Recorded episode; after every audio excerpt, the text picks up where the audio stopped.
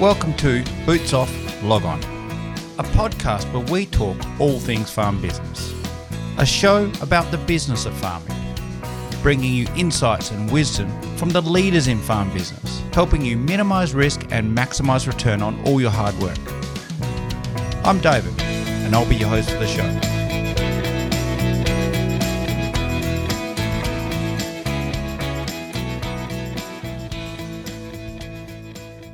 Hello, everybody, and welcome again to Boots Off Log On. Today, we have another um, great podcast with a joint venture with Kelly from the Facey Group. And hi, Kelly. Hi, David. Today, we have um, Ian Donaldson from Rabobank with us as our guest. G'day, Ian. G'day, how are you? Yeah, good, good. So, um, I won't. I, instead of me giving you some sort of glowing bio, Ian, I'll let you give yourself a glowing bio. So, um, can you give everyone a bit of a heads up? So, who are you, and what are you doing? Where are you from? All those sorts of um, voyeuristic questions. Oh, thanks, David. Yeah, look, um, Ian Donaldson. Uh, I'm a, an internal appraiser uh, with Rabobank, based here in Albany. Originally from farming background, grew up uh, on a farm west of west of um, Mount Barker, uh, sheep and, and grain sort of history in, in that regard, probably more focused on the sheep side than the cropping.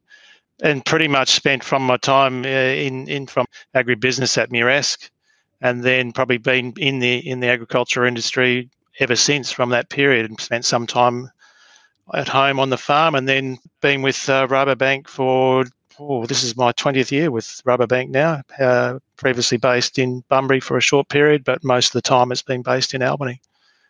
Yeah, so a, a long period of time, and, and in that time you would have not only your background as a farmer, but you would have seen so many farms and so many farm businesses. Um, you would have had some really interesting learnings and insights in that time that you would have never got if you stayed on the farm. No, that's that's that's correct. I think that's one of the things. Certainly, um, even just the change from say a, a Bunbury to an Albany location and the type of businesses that you're exposed to, whether it be um, intensive horticulture along the, the strip near Up and, and Bunbury or, or the viticultural sections of the southwest, or once you get over to, to the other side of the the Albany Highway and you're into into the Broadacre and, and the big stuff. So yeah, no, it's quite a big variation out there. And um, so you know, it's um great. Banking's always on the lips of every farmer. Um, it's probably occupies um, quite a big chunk of their mental space, especially this time of the year um, and in spring. But really, so what we're really interested, Kelly and I are really interested in, and and the listeners is your general observations on the market. There's been a lot happening in the last few years in the market, um, land pricing, um, interest rates, etc. So, what are your general observations on what's happening in the market at the moment from from a bank point of view?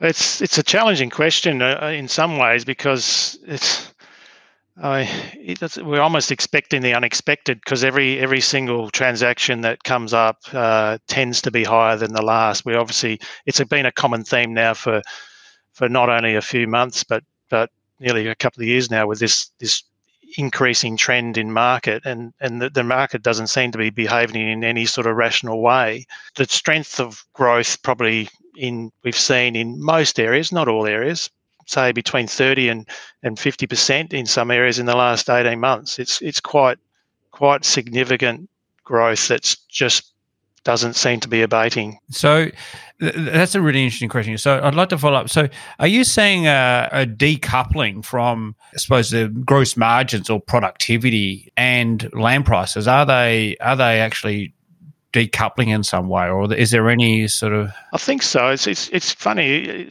because we often have heard the term that and when you see a strong sale happens in, in your area or in your backyard, and and and and there's the, the the common theme comes across. Oh, it's not worth that, or they'll never be able to pay for it, and then two months later we get another sale above that, and then two months later we get another sale above that, and it's almost, and then they start saying, "Oh, I would have paid that," but I, th- I think the the gross margin analysis is on the, the astute buyer is certainly working through those figures, and we're seeing that happen maybe on the what their perceived value on a production basis, and what maybe a, a local, what we might deem a, a local farmer might might uh, think is value or expensive, might seem cheap if you're coming from another area where you're paying significantly higher for for what might be um, similar production levels. Uh, so, and we've seen that now starting to occur with the large number of out of area buyers that are buying in, in certain locations. So, are they buying? Um, you know, is that contextual? So, is that contextual both nationally and internationally? So, does the impact of you know the I know the perceived value of land in a particular area, both from another area in Western Australia or Australia, or from another country. Does that ha- do you think that's having an impact on on the growth in land prices? I think so because uh, some of the conversations we've been having or being driven from our from our managers in in the various branches is often casting a a um, an eye to say South Australia or Victoria, where where you think of a 400 millimeter rainfall zone is is significantly, probably nearly double what we're seeing, even what we might think is a is a high value in the in a in a similar rainfall band in say Central Great Southern. So while scale comes into the the equation a bit when we're talking with some of the, the sales that are over east, the the value per hectare conversation can often dream, well, if it's at that level, are we just lagging behind and are we going to get to that level? So if that's the case, then maybe I should be jumping in now and, and grabbing it while I can. They're, they're different markets and there's different parameters around there. If you think of the Yorke Peninsula, um, they're, they're, small chunks. They're small chunks of land. They're significantly priced bits of land, but they're not achieving that much higher yields on a production basis, say for a, a barley crop or a wheat crop. Mm. But it's it's been underpinned by alternative markets like lentils, etc., that that bring into that, which I guess gets back to your gross margin. So there is some profitability there, but we're dealing with 100, excuse me, 100 or 200 hectare chunks, not not a not sort of 400 to 1,000 hectare chunks. So, Ian, in terms of you know drilling down into why we're seeing this expect the unexpected situation with land and lease prices going up. I mean, you've, you've touched on the fact that there is this growing demand and WA land is cheaper in comparison to eastern states equivalent. But what are some of the other drivers that you're you're seeing? I mean, in the past, you know, there's always been a strong correlation with commodity prices, production levels, and, and cost of finance. Mm-hmm. You know, I guess can you go into some detail about what is actually driving the increases in cost of land and leases at the moment? The big that certainly that and we and we've heard a lot about the big three. You know, as you mentioned there, Kelly, the sort of commodity prices, seasonal conditions, interest rates. They've um, they're certainly the big factors there. I think we've got uh, we've got particularly at the moment we're just coming off for most areas a, a particularly strong season. The planets aligned in most areas for their for the, for the grain and particularly north of the state. So there's a significant amount of capacity, I suppose, in the market to to then keep looking and, and buying more land. what we saw, interestingly enough, the ongoing intention for, for farmers to, to, to buy land. The, the last um, Rabobank confidence survey was in, uh, I think they, they did the survey in February. The results were released in March, so it's not that far ago. 88% of just got the, some of the 88% of the farmers intending to um, to increase or maintain investments in their farming operations. So there's that that sort of confidence to to keep investing and in, in addition to that, about 14% we're looking to buy land in the next 12 months. And, and whilst that number might seem a slightly small compared to some of the chatter we hear from a survey result, that's still the strongest in the country. The flip side to that is there is still some apprehensive about input costs and labour costs, and they're still probably in the back of most farmers' minds. And that's probably even since February we've seen a lot change in the, in the marketplace, haven't we? So that that might change some of the parameters as we go through the year. Just the other thing too, I mean, because of that, with the, with the lack of supply of good farms that are on there, so we're not seeing the farms come up. And one of the observations probably we saw probably post harvest was there was just a the higher number of sales, a higher number of farms that came to market really late in the season and that was unusual. Like it was almost like seeding was upon us, and there was properties that were coming up for sale, which I guess was probably a driver behind the prices were high, and maybe some of these uh, farm businesses were thinking, well, I'm going, it's going, what's it going to cost me to get this crop or, or continue on this year, or, or is this the time? Or their crystal ball said, well, you know, this is as good as it's going to get. I'm going to make that decision. Some of them have been sold with delayed settlement, so we're seeing uh, that's happened too. Whilst the transaction's been done now, we're not expecting that farm to change hands until February, March next year. So that that, that sort of sort of weighed up a bit. So people had had the chance to get their ducks in a row before they buy that before that farm comes into the into their system. Ian, do you think the large amount of, you know, that we, we're seeing, certainly from uh, our point of view, and Kelly was mentioning this earlier on before, there's there's a huge amount of people leasing now and uh, leasing their properties out. And we're seeing maybe, I don't know, you probably got a better view from the bank point of view, uh, an increase in this trend. Is that reducing supply yes. in, in the market? Yeah, I, I, I agree. Yes, it is. At the moment, if you've got significant amount of land in farmland in call it your super fund as a farm owner that will be your super fund when you ultimately retire it's a pretty handy investment why would you why would why would they liquidate it uh, i'm saying that sort of flippantly but but it, with with a growth rate of 30 to 50 percent say over the last two or three years and and lease rates are, are pretty handy to generate some cash flow so we're seeing the the the, the, the retaining the land because of that underlying capital growth. So that's that is contributing to the lack of supply for sure. Yeah. Before it was just normal, like especially in all of our age groups. I'll, I'll put Ian and I into that bracket. I don't know if I'll put Kelly into that bracket, but it was pretty common for which one of the sibling one of the children to go home and farm. Mm. But now that's probably a lot less common. So, so if you don't have a, I suppose, a natural succession event, so you, what you're seeing is a natural. So people are just saying, okay, well, we'll we don't want to farm anymore, so we'll just lease it out, mm. and it'll become our our a really well earning super fund. Yes, absolutely. I think there's that that is trend is out there. I think too. The um, and and that drives the, the leasing market, isn't it? We're seeing uh, it's been for some time now. Lease opportunities coming to tender, they're, they're, they're, and so there's a quite this uh, uh, demand for just trying to get leased land people the new technologies, new cropping techniques, new grazing techniques, any the capacity to to generate more from less. A lot of uh, businesses are, are, geared up, and and an extra thousand acres or a thousand hectares of, of production capacity is only two or three days' work broadly for some. It's not not significant now. They can just roll in the tractor and, and, and do an extra couple of days' work, and then they can they can get that area covered. So there's that enthusiasm to buy the lease corporate activity has also taken up quite a bit of land as well, I suppose, in some areas. Their sort of leasing arrangements have, have generated that in, increase in demand as well. So, Ian, in terms of leasing, and, and certainly for my age group, in my mid 40s, it, it's a really uh, relevant expansion strategy rather than mm. you know, mm. that risk mitigation of not expanding debt but potentially diversifying our location that we're able to farm. But what we are seeing, you know, our record record lease prices mm. in and in, in and around where mm. we are. We're sort of talking over hundred dollars an acre, um, to the point that you know people might be putting in lease EOIs at levels that are, are not profitable or sustainable. Mm-hmm. Um, you know, and I guess that we've spoken about that decoupling of local production and and land prices that seems to be happening now.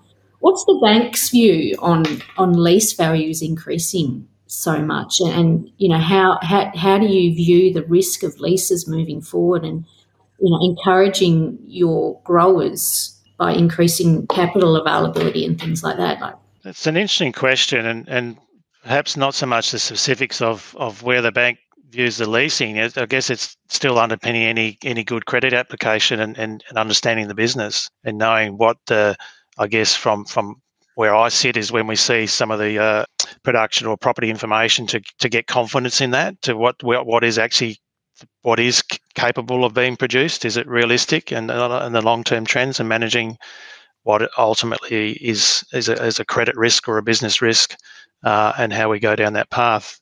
The, the lease leasing question is is always a tricky one too because ultimately what does the bank lend against it lends against landed security that's owned by the, the borrower um, so the leasing reduces doesn't necessarily reduce the borrowing capacity. I won't say that, but it puts a little bit more focus on the capacity of the business to generate profit. And then good businesses will always have access to finance, and that's that's the nature of good businesses. They they they um they do they do the job well, and and they and they they will get funded. But the leasing scenario is a challenging one to deal with because of that underlying supply and and that like you say those those values. And we've heard some of those values. And as as you go further east of Wickepin as well and I'm sure you've, you've sort of heard the heard the stories out there Kelly that there um there's some big numbers being paid to lease lease country that you think how are they going to really generate a profit out of that? There's not a lot has to go right to to make sure that happens. But then the other side of the story is that FOMO about the market is so well if I, if I, get this I'll lock it up no one else has it and and I'm going to be first cab off the ranks to potentially negotiate a purchase if and when this property becomes available to purchase. Ian, are you seeing that where this is maybe a view nationally or and locally, but there's slow movement towards a lot more European view type of market where you've got people with lighter balance sheets but huge amounts of lease land mm-hmm. and you know so this sort of like you you know we end up with a i suppose a land owning group and a, a farm operating group. And the, you know traditionally in australia i think they've always been the same group. And and now they're starting to not always be necessarily the same group. Is are we seeing trends in that direction at all? Probably the leasing and and it's probably where the corporates have probably had a bit of an impact in this in this area because when not all the corporate models are the same but but one or two are certainly built around leasing and, and offering large tracts of leasing to local farmers to as part of their business model. And that generates great opportunity for, for, for farmers who have that chance to, to grab those parcels in, uh, to get scale but doesn't come without some some sort of risk, I suppose, just because of the large numbers and, and, and business risk. If that lease wasn't to be there, what does that business then do in three or five years' time if if that lease is mm. no longer available? Um, but that's all part of that. It gets back to that business risk case as to how the business is set up and, and to what level they can do it.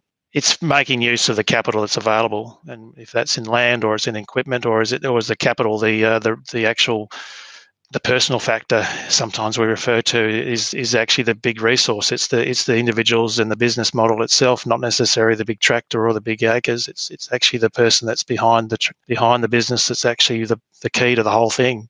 That's a really good point, and most people underestimate that. So mm. when we, when people are seeking funding from anywhere, they often think, "Oh, well, this is how big my balance sheet is, and this is the equity I have, and and I can go." But um, there's not often I, I probably there is at a bank level, but uh, there's probably not enough discussion around management capacity, mm. the, the the actual ability to one product from a production point of view have the talent and the skill to to deliver, but also from a financial management capacity, the ability to manage that risk and the finances and the that around that. And do you think the that the business acumen, all that financial management ability is becoming more into the fore as people start taking on those um, bigger model, those different types of models? I think so. Um, and you were seeing too that the upskilling, I suppose, of of everyone in agriculture from whether from the from the farm gate all through the the um, the capacity and the willingness to learn and to learn more. And there's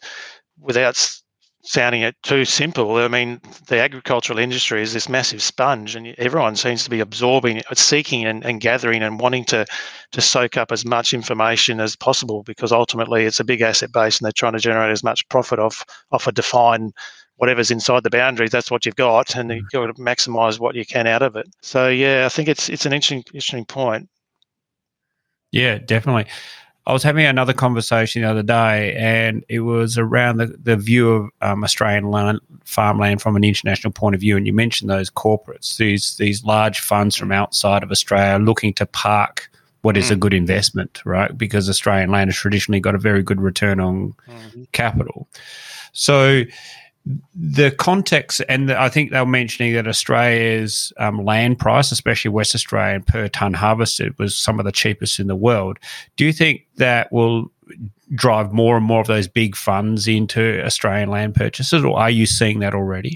Comes and goes. A lot depends on the actual, from what we can gather, um, is is what the actual strategy of that fund is, and we've seen big transactional changes, such as the Lawson Grains transaction recently, along mostly along the south coast, but that incorporated land over east as well.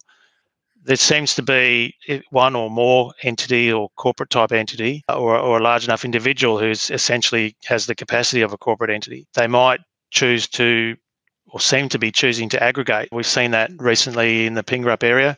One particular buyer's been quite active and, and aggregating. They, they weren't there really 12 to 18 months ago and they've aggregated quite a number of farms and it seems to be that motivation that once they've put a foot down then they'll try and make sure and whether they've done their due diligence a long time before to say well this is where we think we're going to get best buy for our dollar and aggregate more hectares and convert what might have been a 50-50 type mixed farming operation into mostly, although they end up being 100% cropping. There seems to be that it's almost like the premiums that are being paid, whether they can when they can aggregate for scale. Traditionally, you, you keep thinking, oh, small, lower hectares, higher value per hectare.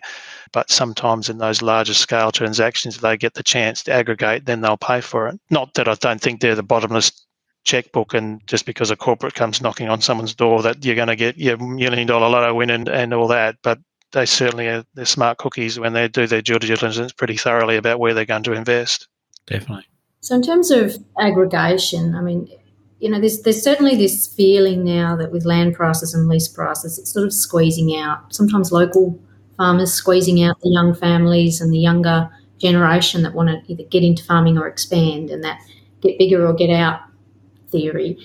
Uh, are you? How, how does Rabo view succession, and how does Rabo view youth and communities in your your investment and capital strategies moving forward?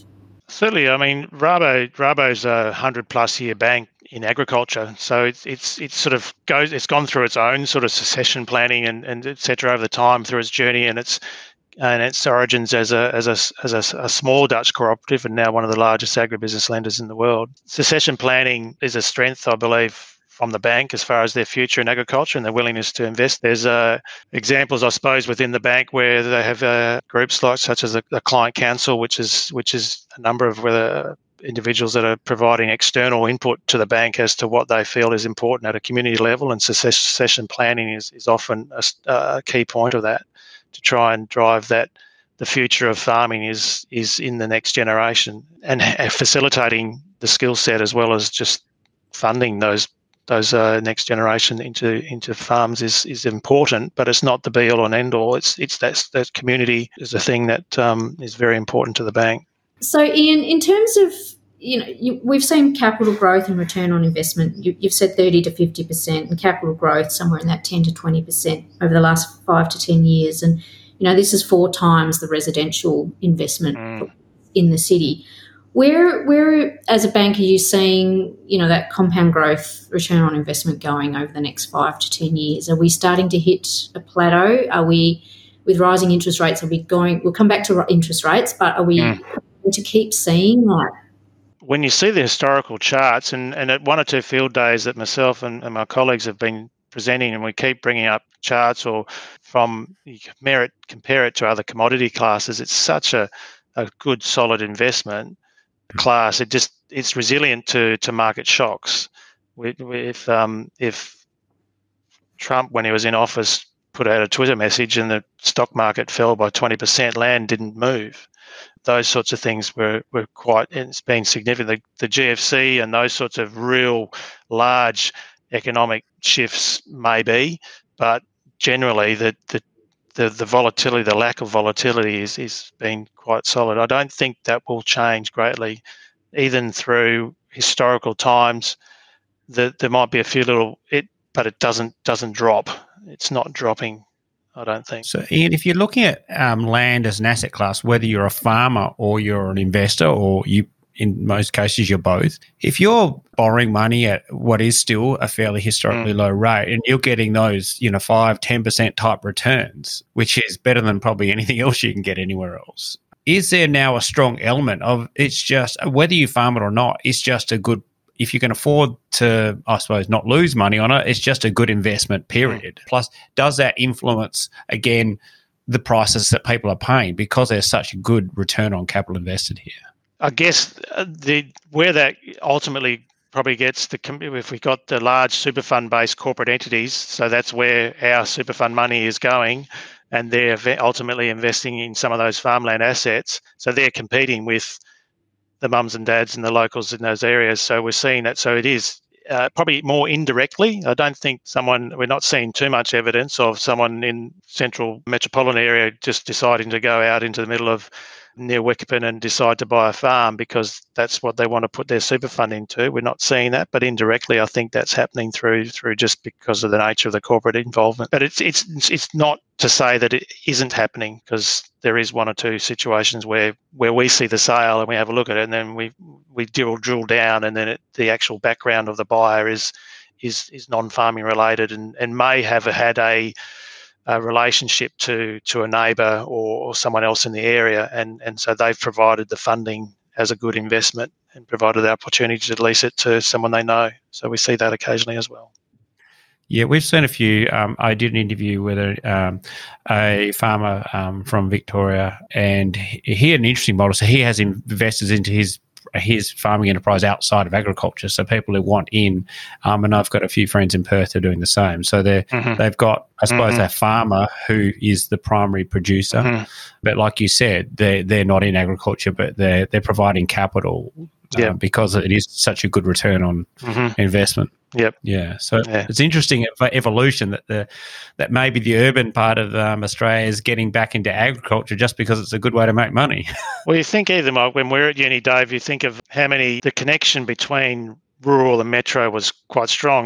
There was there was mm. everyone had a cousin, or everyone in Perth. I'm saying that broadly. Everyone in Perth had a cousin on a farm somewhere. So there was always that. Or someone went to a farm with the holidays because an uncle, a nephew, niece, cousin, whatever it was. There was that connection, and that's got further and further apart. It's not as as pronounced and, and common out there as it was, but maybe that's cutting. Like say, maybe that's just starting to come back a bit as as this it becomes a bit more becomes more clearer that it's a very reliable investment asset. Yeah, I think the unis are seeing a big uptick in enrolment too. Mm. So maybe agriculture is getting pretty sexy again. Mm. You know. Well, it was the wool boom when we it was a long time ago now, don't. Yeah, no, wool, wool boom. Those are those are the good old yeah. days. Yeah, a long time ago. That was a long time mm. ago. I remember leaving uh, university thinking, wow, this farming thing's an easy game. Mm. And then the reserve price mm. crashed and it became pretty tough Pretty tough there for a while. it was. And I think every every farm business listening has been through a similar journey, whether it be mm. grain or wool or whatever they grow. Mm. It's um that's agriculture, isn't it? It is. You know? Going to say, speaking about cost price squeezes and things that are going to impact us, should we move on to talking about the uh, the news of the week, rising interest rates, and you know an impact on on property sales and land prices, and what it means for those that are already heavily invested? Two questions. for, for this week, it's it's a very topical question, and probably will continue to be, I suppose, as as we progressively move what now appears to be an upcycle it's it's hit the bottom and it's moved on. I think speaking sort of broadly, and, and my gut feel is that uh, it's going to take multiple events to try and take the real heat out of this market. Not forgetting that we've seen a large number of transactions, some very big big numbers being required to purchase farms throughout the state. Competitive finance industry, and my general thoughts is that a big big amount of that is already taken advantage of the opportunity to fix in rates at the time of purchase or leading up to that. So I, I think the the cost of funds it certainly is is significant and will and will be significant. And as the variable comp- component of anyone's financial package starts to kick in, it will be be significant. But I think it'll take some time for those fixed options to sort of filter through and mature, and maybe when that money starts to come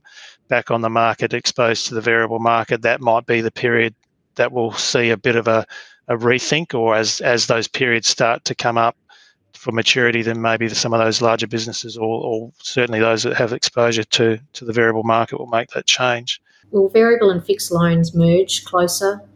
You know, fix the, the rates. Do you think, or? Oh, it's probably that's probably one that's probably probably for one of my country banking colleagues, probably more so to answer than me. But I think one of the one of the impacts that we've, if you think historically, uh, there's there's farmers still out there that were probably exposed to 15, 18, 20% interest rates, mm. which none of, well, certainly me as, as an individual, have never experienced. Farms were still being purchased over that period. We think of even as uh, recently as I think 2005, 2008 was. I have to check where where, where we were in the cycle, but there was periods where where rates have certainly been higher and, and pretty high relative to today's rates, and yet farms were still being purchased. I think what it, it, it may take some of the heat out of it, but I don't. I sort of probably speaking individually, uh, I, I, don't believe it'll it'll take more than interest rates. I think to do it.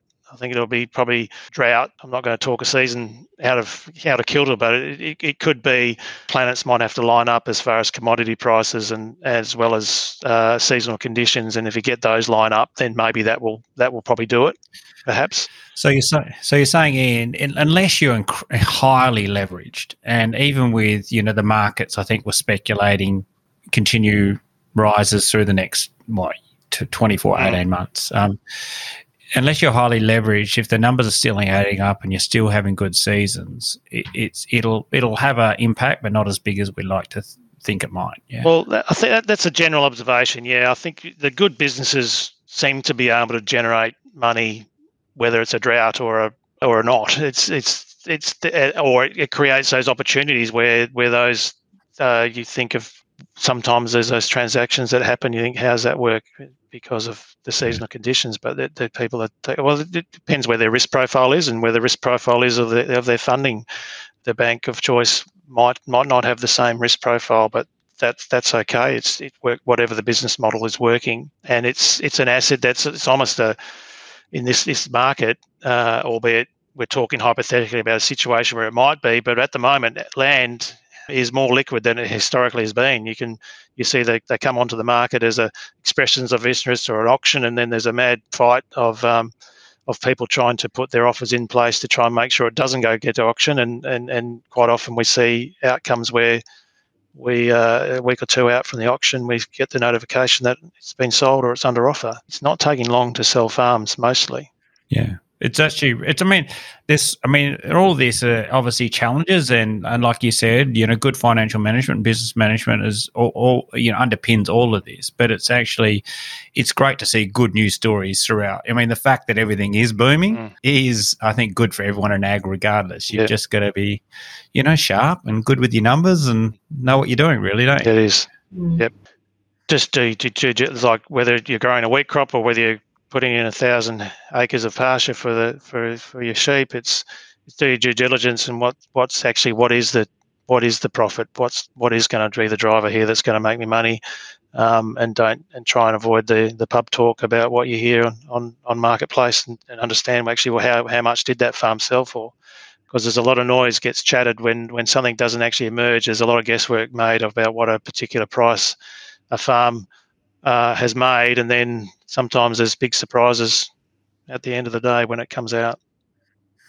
Yeah, I think that's a really good point um, to to really finish up on. Ian is that no matter what land price is doing or what you think anyone else in the district is doing, you're saying, look, at the end of the day, you've got to do your own due mm. diligence. You've got to do your own numbers. You've got to you've got to know that you have the ability to make money off this investment, not just because mm. you've seen it happen somewhere else. Mm. So, and I'm sure from a bank point of view, you want to see a good set of numbers anyway. Yeah. Um, the banks always like good set of numbers, you know that. But yes, time and time again is is when you and and and we uh, where I sit in, in my role get the opportunity to to see a transaction early. If if it's one of our customers that have been involved on either side of the ledger of of a, of a transaction, we get to see that if it's negotiated in say the spring and it's settling in the March, we know all, we're all over that transaction in the spring period. So we're starting to factor that into our sort of decision making on, on trends and where, where we think land values are going. So we get that heads up before uh, someone who doesn't have access to that at the time until that until it's settled and it's on the public register. Those sorts of things, uh, whilst we don't obviously don't dis- disclose those numbers, it's important. It's an example of of having market intelligence, and and once once that uh, number is in the in the public domain, then making sure that farmers or whoever's using that information is is analysing it appropriately to make sure that well, if we're going to consider what is the market value in in our area, what has been happening, deal with the real numbers and not the pub talk, and it's really quite important. I can't stress that enough. Yeah, definitely. That's great. You know, deal with the real numbers, not the pub talk. Do your numbers, people. Mm-hmm. It's good for yourself and it's good for getting money in the end. So it's uh, so. Ian, to finish off on, we always like to finish off on a question, and that's um, every, everyone we talk to is uh, obviously always intimately involved in ag, and you've been in it in your whole life, like Kelly and I have. So when you're not involved in ag, what does Ian do? So what are you interested in outside of ag, Ian, and what, how do you spend your time? Well, if you ask my wife, all I do is spend my time on a bike, and I am actually I do. I, yes, I'm a, I'm a MAMIL. I spend a, squeeze myself into the lycra and squeezed it into into it this morning. Uh, yeah, so cycling, cycling's my uh, my um, leisure activity, uh, uh whether it be gravel or road. Uh, one of those road warriors, and uh, yeah, do a fair bit of that when I can, which is reasonably often early mornings. Seeing the it's dark and cold in Albany at the moment, and and see a bit of that no, that's yeah, right. So if you're driving along a, a road down in Albany at early hours of the morning, just you know stay a meter away from me yep, on either side. Correct. Yep. That's, that's right. I was on a gravel road. Just slow down and don't dust me. Yeah. Very good. All right, Ian, from behalf of Kelly and I, thank you very much for this conversation. I think that, you know, both Kelly and I and anyone listening to this it would learn a hell of a lot today. And um, I look forward to catching up with you next time, whether it be online like this or at the next event. Brilliant. So thanks, Ian. Thank you. Thank you very much for the time. And, and I enjoyed it. Thank you very much. As always, if you'd like to know more about AgriMaster farm business management software and services, you can find us at www.agrimaster.com.au or find us on Twitter, LinkedIn, Facebook, and Instagram. If you like this episode, please share it on social media or directly with a friend. And let's make farm business great together.